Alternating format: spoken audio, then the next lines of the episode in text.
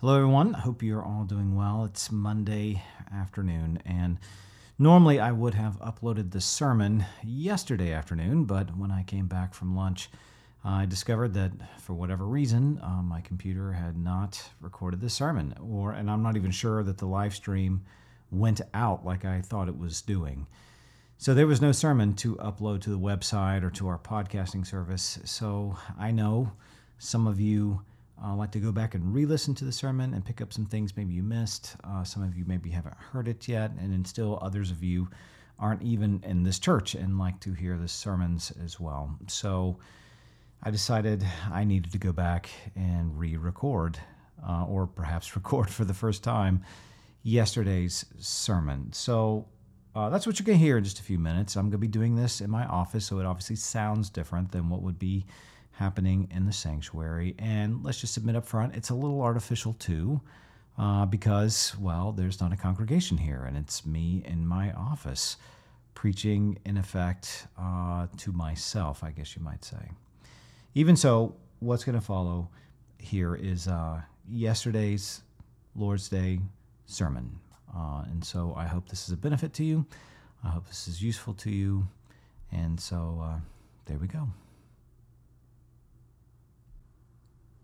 Okay, so last week we ended the section of Exodus known as the Book of Ordinances. That is, the case laws that are attached to the Ten Commandments and flow out from those same commandments. And apart really from the week of Easter, we've spent the entirety of this year working through the law. And so this week is a change of tone and really a change of emphasis. There's a lot to chew on uh, today with this passage, so let me just quit talking and go ahead and read for us. This is picking it up with Exodus chapter 23, starting with verse 20.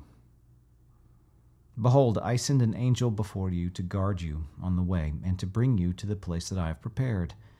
Pay careful attention to him and obey his voice. Do not rebel against him, for he will not pardon your transgression, for my name is in him. But if you carefully obey his voice and do all that I say, then I will be an enemy to your enemies and an adversary to your adversaries. When my angel goes before you and brings you to the Amorites and the Hittites and the Perizzites and the Canaanites and the Hivites and the Jebusites, and I blot them out, you shall not bow down to their gods, nor serve them, nor do as they do, but you shall utterly overthrow them and break their pillars in pieces. You shall serve the Lord your God, and he will bless your bread and your water, and I will take sickness away from among you.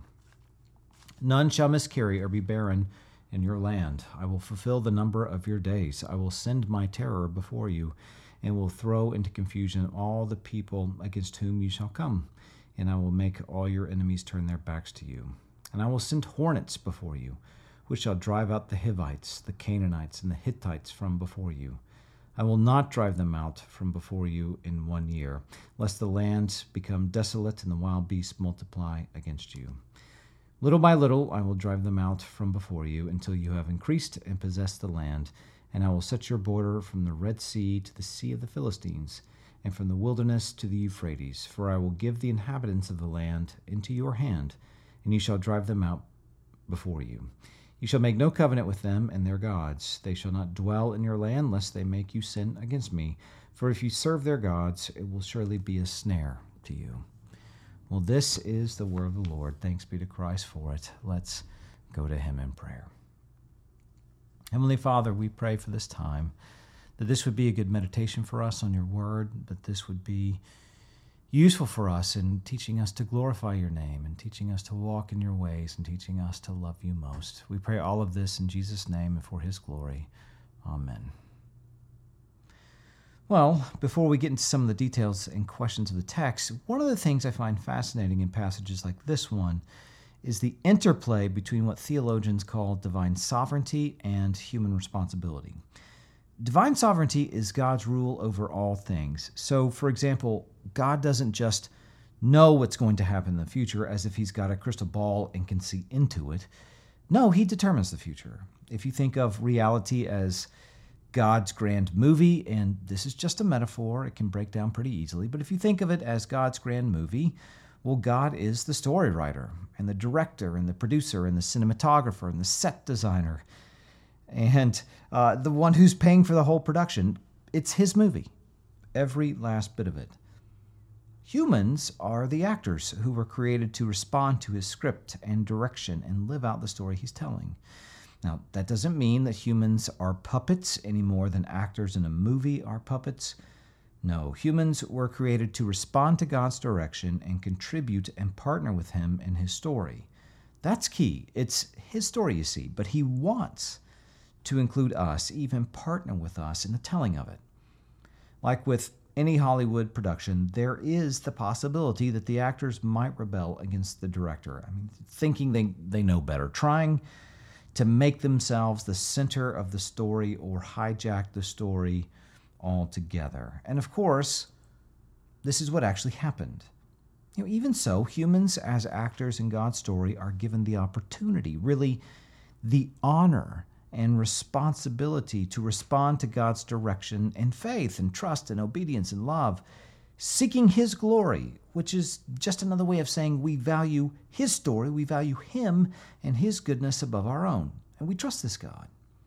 Or Humans can reject God and try to make a life on their own, glorifying themselves. It's a real choice, and as God's people, we face it every moment of every day. Even so, God's story will not be undone. It cannot be hijacked and taken over. God will tell the story he wants to tell because he's sovereign. He's the king. This is his world.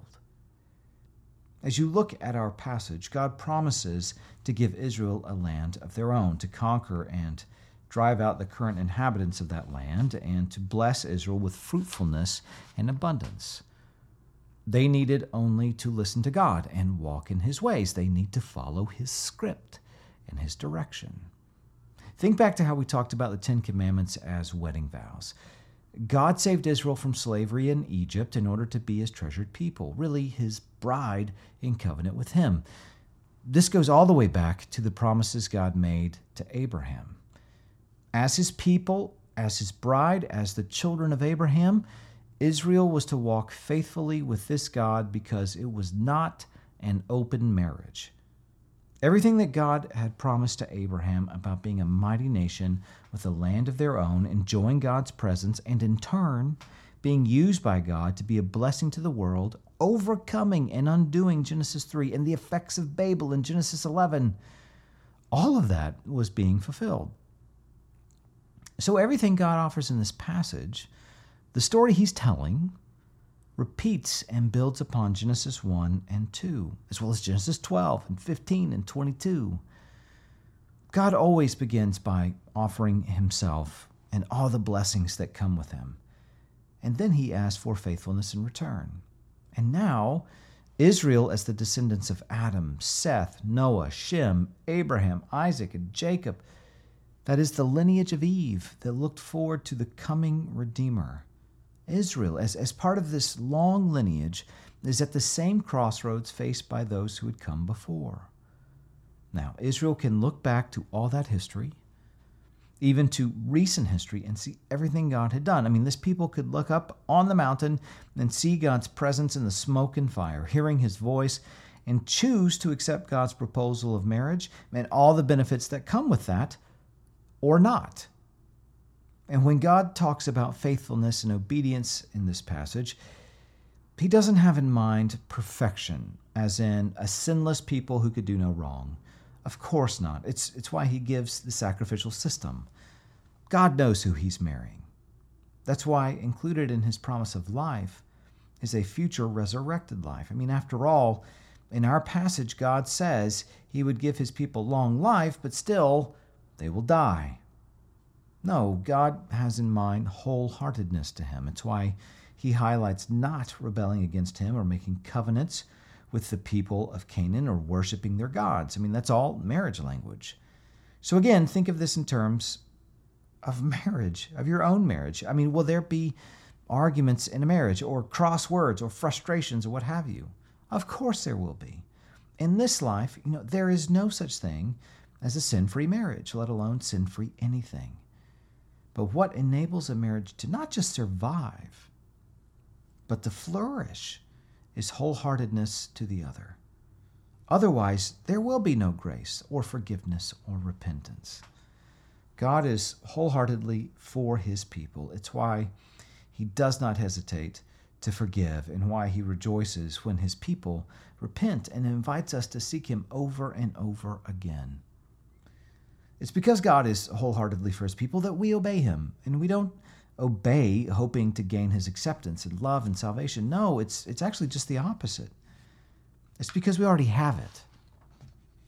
So I don't keep my wedding vows, hoping that one day my wife will see fit to love me and eventually will agree to marry me. I keep my wedding vows because she loves me now, is committed to me now, and is already married to me now. That's the same thing that's in view in our passage. This is the story of God's love for his creation and his wholeheartedness towards his people who he's asked to marry him. Will his people respond in love?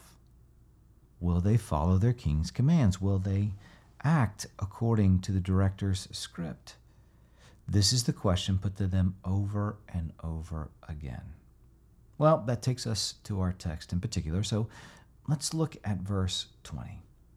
Verse 20 is interesting because God says he will send his angel before Israel to guard and lead his people, even to conquer their enemies.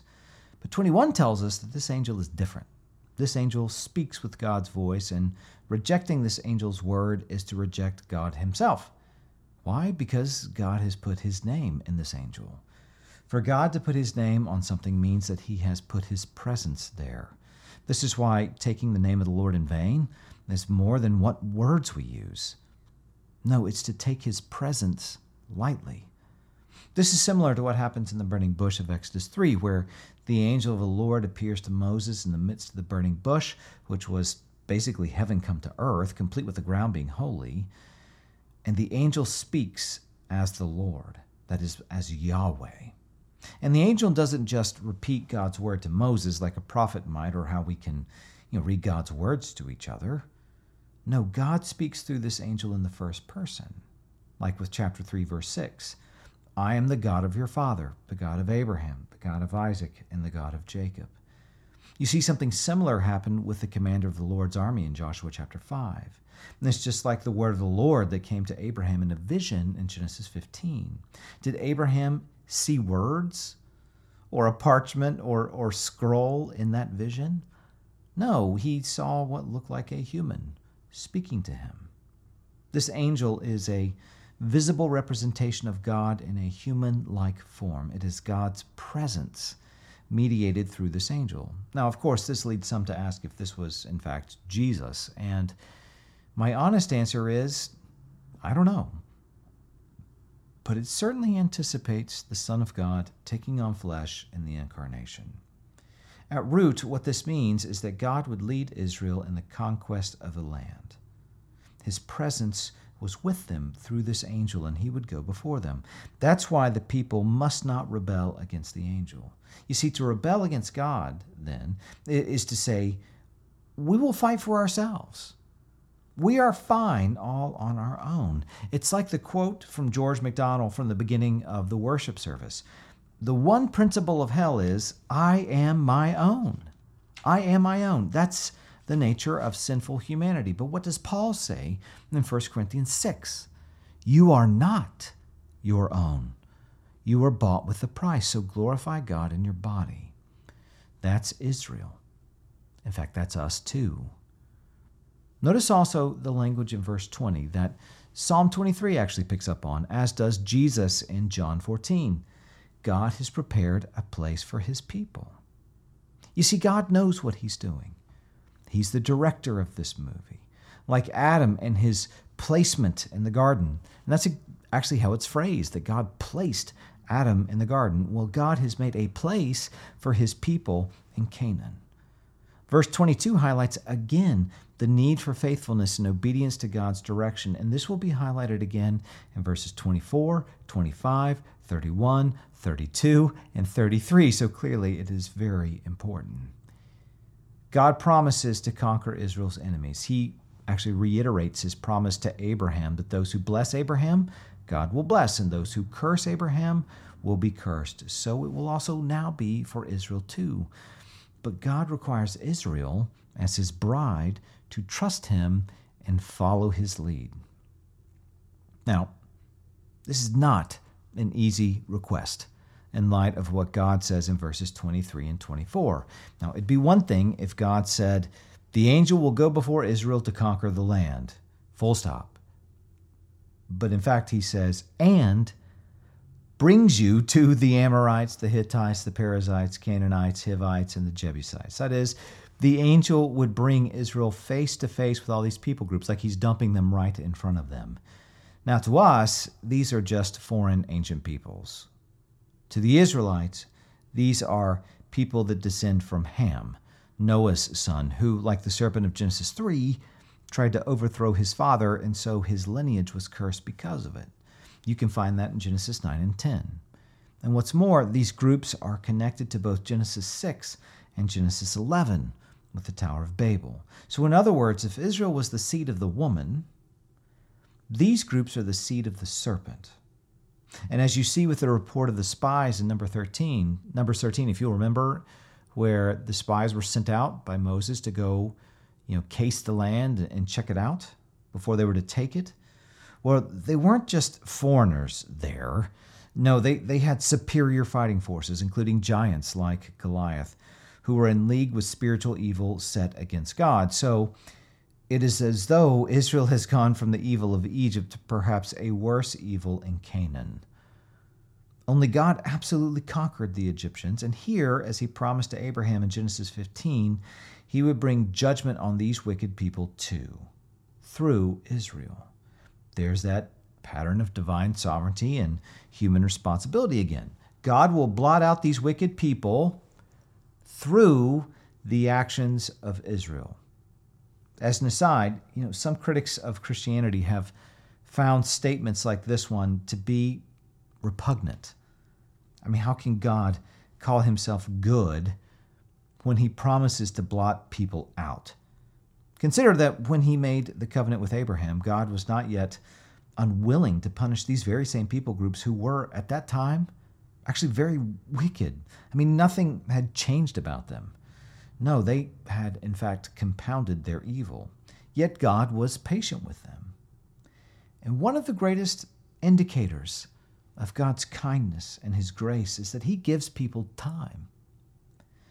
He does not instantly act on sin. I mean, sometimes He does, but more often than not, He allows time for repentance. The time between God's statement to Abraham and our passage is at least 500 years. I mean, think about how much has happened between, say, 1521 and 2021 for us. I mean, God is long suffering and patient, even with very wicked people, far more patient than God's critics are with him or with anybody else for that matter. But he will eventually bring judgment because he is just and he is good. In verses 24 through 26, God again gives Israel the choice of who to serve. If she serves the gods of the people she's supposed to conquer, it will end badly. In fact, it will end in death for Israel. I mean, think about it. What, what had all those people gained by serving other gods? Death. You know, serving anyone or anything other than the true God always brings death. It just does. This is like God saying to Israel listen, if you act like those people in that land and warm yourself by sticking your head in an oven, it's going to kill you. But what sinful humanity says is wait a minute, who are you to tell me what to do? Ah, oh, you're so oppressive. You can't tell me what to do. If I want to stick my head in an oven, guess what? I'm going to do it. Now, I, am intentionally making this idiotic. This is a ridiculous illustration, but this is precisely what sinful humanity wants to do. Only we do it in the name of love and freedom, protection, self expression, and sometimes we call it common sense or happiness or, or what have you. So, can you really warm yourself by sticking your head in an oven? Well, yes, you can. But when modern people do the equivalent foolishness in the name of whatever is fashionable right now, we ought to ask, how's that working out for you? And it's good for us to check to see if we're actually following suit with that too. What God promises Israel instead is life, and it's actually overwhelming. If they will remain faithful in their marriage to Him, He will bless them with food, health, children, and long life. And they have no reason to doubt Him on this because He had already shown He could do it. I mean, just think about it. He brought plagues on the Egyptians while protecting Israel from them. He took Egypt's firstborn sons while protecting Israel's children. He took away Egypt's food and water supply, even as he miraculously fed Israel in the wilderness. But it's more than this. This is what God offered to Adam and Eve. See, God wanted them to enjoy the fruit of the land and the fruitfulness of children. He wanted them to thrive and to cultivate his good creation. And what God promised to Israel, God has now promised in his son Jesus. Only it's more than a long life on a good plot of land, it's eternal life. Free from sin and death in a resurrected body on a redeemed earth where we enjoy God's presence face to face forever and together with each other as He always intended. That's the story. That's the story God's telling. And here's the thing what God offers in terms of happiness, contentment, meaning, fulfillment, the promise of life, the world tries to offer that too, only it's by counterfeit means. You know, God says, I made you for myself. You can only find rest and meaning and life in me, and apart from me is death. Modern life says, you need to be affirmed just as you are. You don't need to change. The world needs to change to meet you. You need to define yourself. You need to choose your own path. And submitting yourself to anybody, especially this God, that's what death is. I mean, is there anything in modern advertising that isn't trying to sell you some version of the good life? I mean, what was the serpent trying to sell Eve in the garden? A counterfeit. You know, so for good reason, God warns Israel over and over again not to give in to the vision of the good life that had brought death to the people of Canaan, because that vision is really enticing. In verses 27 through 31, God explains how his plan of attack for how he will give the land over to Israel is going to work. Verses 27 and 28 are essentially two vivid ways of saying the same thing. God will strike terror into the hearts of Israel's enemies and give them over to Israel. And the Jewish uh, commentator Umberto Cassuto notes that the, the word for hornet in modern Arabic has this carryover meaning that we actually see here in the Hebrew, as in when a group of people are suddenly struck by dread and terror. And it makes sense, right? I mean, if you kick a hornet's nest, people will instantly run from that. I mean, God says He will put His terror on them in such a way that Israel will grab them by their back of their necks. That's how soundly they will be defeated, and you can get the image there. But this isn't going to happen all at once, it's going to be a process. The reason is that he doesn't want the land to become desolate, as in an uncultivated wilderness, or for it to become overrun with too many predatory or dangerous animals. So instead, God wants Israel to take the land little by little and to multiply as people as they do it, so to fill out the land. And again, this is a repetition of God's plans for humanity in Genesis 1 to be fruitful and multiply, to fill the earth, and to have dominion and stewardship over it. This isn't merely a story about God giving a slave people a new start on life. This is God restarting humanity through Israel. This is further down the path of the promise made to Eve. What God has promised to do for Israel, he will eventually do for the whole world through Israel's Redeemer, Jesus. Well, the passage ends with stating again that Israel was to be in covenant with God alone. Israel was not to be unequally yoked with these other people or serve their gods or even allow them to continue to live in the land for the simple reason that Israel would be led astray by them. Now, this is not to say that God was against foreigners and immigrants. I mean, clearly not. I mean, we, we've seen throughout the case laws how Israel was to show kindness to foreigners, and implicit and the covenant with Abraham is God's purpose of using Israel as a conduit of his grace to the world. So, what he's after here is different. It's an issue of who Israel will partner with, who she will yoke herself to, and how those choices will shape her. When I was a youth pastor, and this is going back, what, maybe 12 or 13 years ago, I got a call from the parents of a young lady in our youth group, and they were freaking out over what they had found on her phone. And I think she was maybe a freshman or a sophomore in high school. And I, I'm not going to go into detail about what they found, but it was explicit. And what they found should freak out any Christian parent. They wanted me to come have an intervention with their daughter, and as I quickly found out, it was much worse than what they had initially told me. As the conversation wore on, it was apparent that the young lady had grabbed onto friends who were pursuing self destructive practices. They were all beautiful, popular girls who looked healthy and vibrant, and many of them attended youth groups. But if you look past the veneer of Christianity, it was clear they were handing their bodies and hearts over to things, really to people that were corrupting them. And what they thought was cool, and of course they did all of this stuff in order to fit in and remain part of their group. Well, what they thought was cool was, you know, if left unchanged, if they kept on that path, it was something that could scar them for life or much worse. You know, teenagers don't realize that their actions may affect them for life, that a decision made at the age of 13 can dog them their whole life or even lead to their early death. And parents, you know, rarely want to face the reality that their children aren't children anymore. And so they rather ignore what's happening or just hope for the best, which is a terrible strategy, by the way. Or worse, they enable it because they want their kids to be happy and to fit in. And the thing is, you know, the desire to fit in or to be part of something is natural. All of us desire this. I, I want to fit in. But when group membership requires you reject your God and his teaching, you have to question whether that group or those friends actually love you, or rather, love what they can get from you.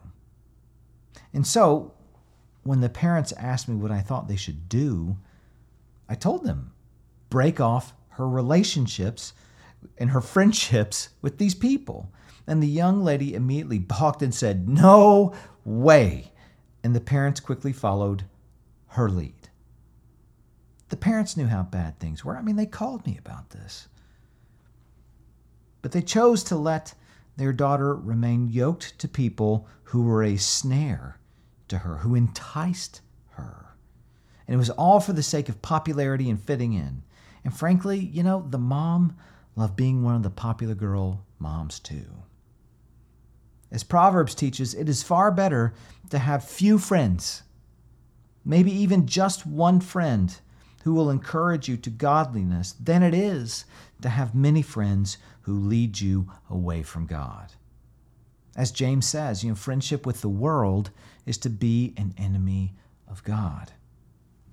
I mean, this was 12, 13 years ago, you know, long before the advent of you know, video sites like, say, TikTok or Instagram or Snapchat or, or big group text change. So let me just ask, you know, young people, what would you do if your parents had total access to your phones and everything you've used them for over the last year? I mean, all the texts, all the videos, all the likes. Parents, what would you do if you found your child was yoked to people who were leading your kid down the path of friendship with the world and self destruction? What story would you choose? God's story or the world's story? Which vision of the good life do you really want? You know, this isn't just a question for young people, but really for all of us. I mean, who are your friends? Who are you yoked to? And what do they want for you? And what do they want from you? What do they require from you to be their friend? Because every friendship comes at a cost. Let me say that again because I don't think people realize that. Every friendship comes at a cost. See, both God and the world demand sacrifice, but only God demands it after he first loved us and sacrificed his son for us. The world says, Give up your body and your heart to me, and then I will love you. This is exactly what Israel faced too. And you know what? It's really hard. It's hard not to give in to the world. It's hard not to give in to the social pressure to fit in. It's hard to sometimes walk a lonely road of isolation because we refuse to do as the world does and as our phones now scream at us. You're missing out. You're missing out on all the fun and all the happiness, and your life would be so much better if you just joined in with us. You know, and the world rarely looks like Hitler. It usually looks like something beautiful that says, hey, man, did God really say that? Church is for Sundays, man. Just live a little, lighten up. Don't you want to be part of us?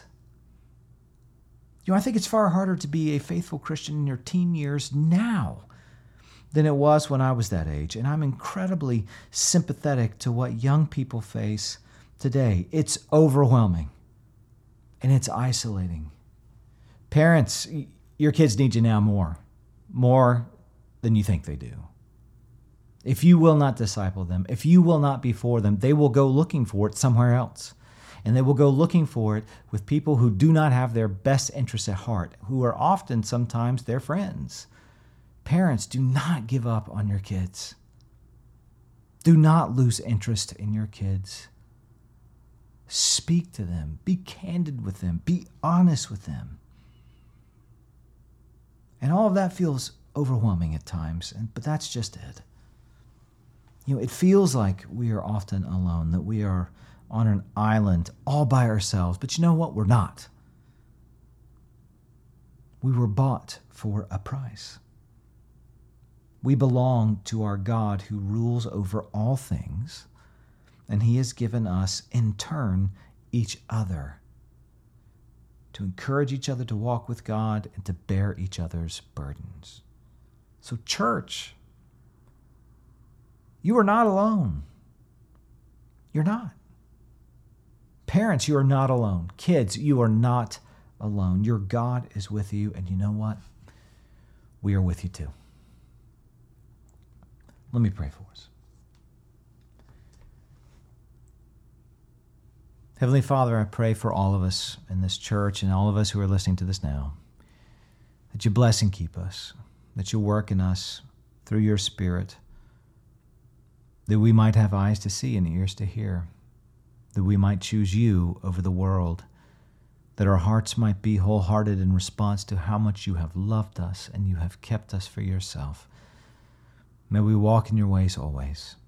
I pray this in Jesus' name. Amen.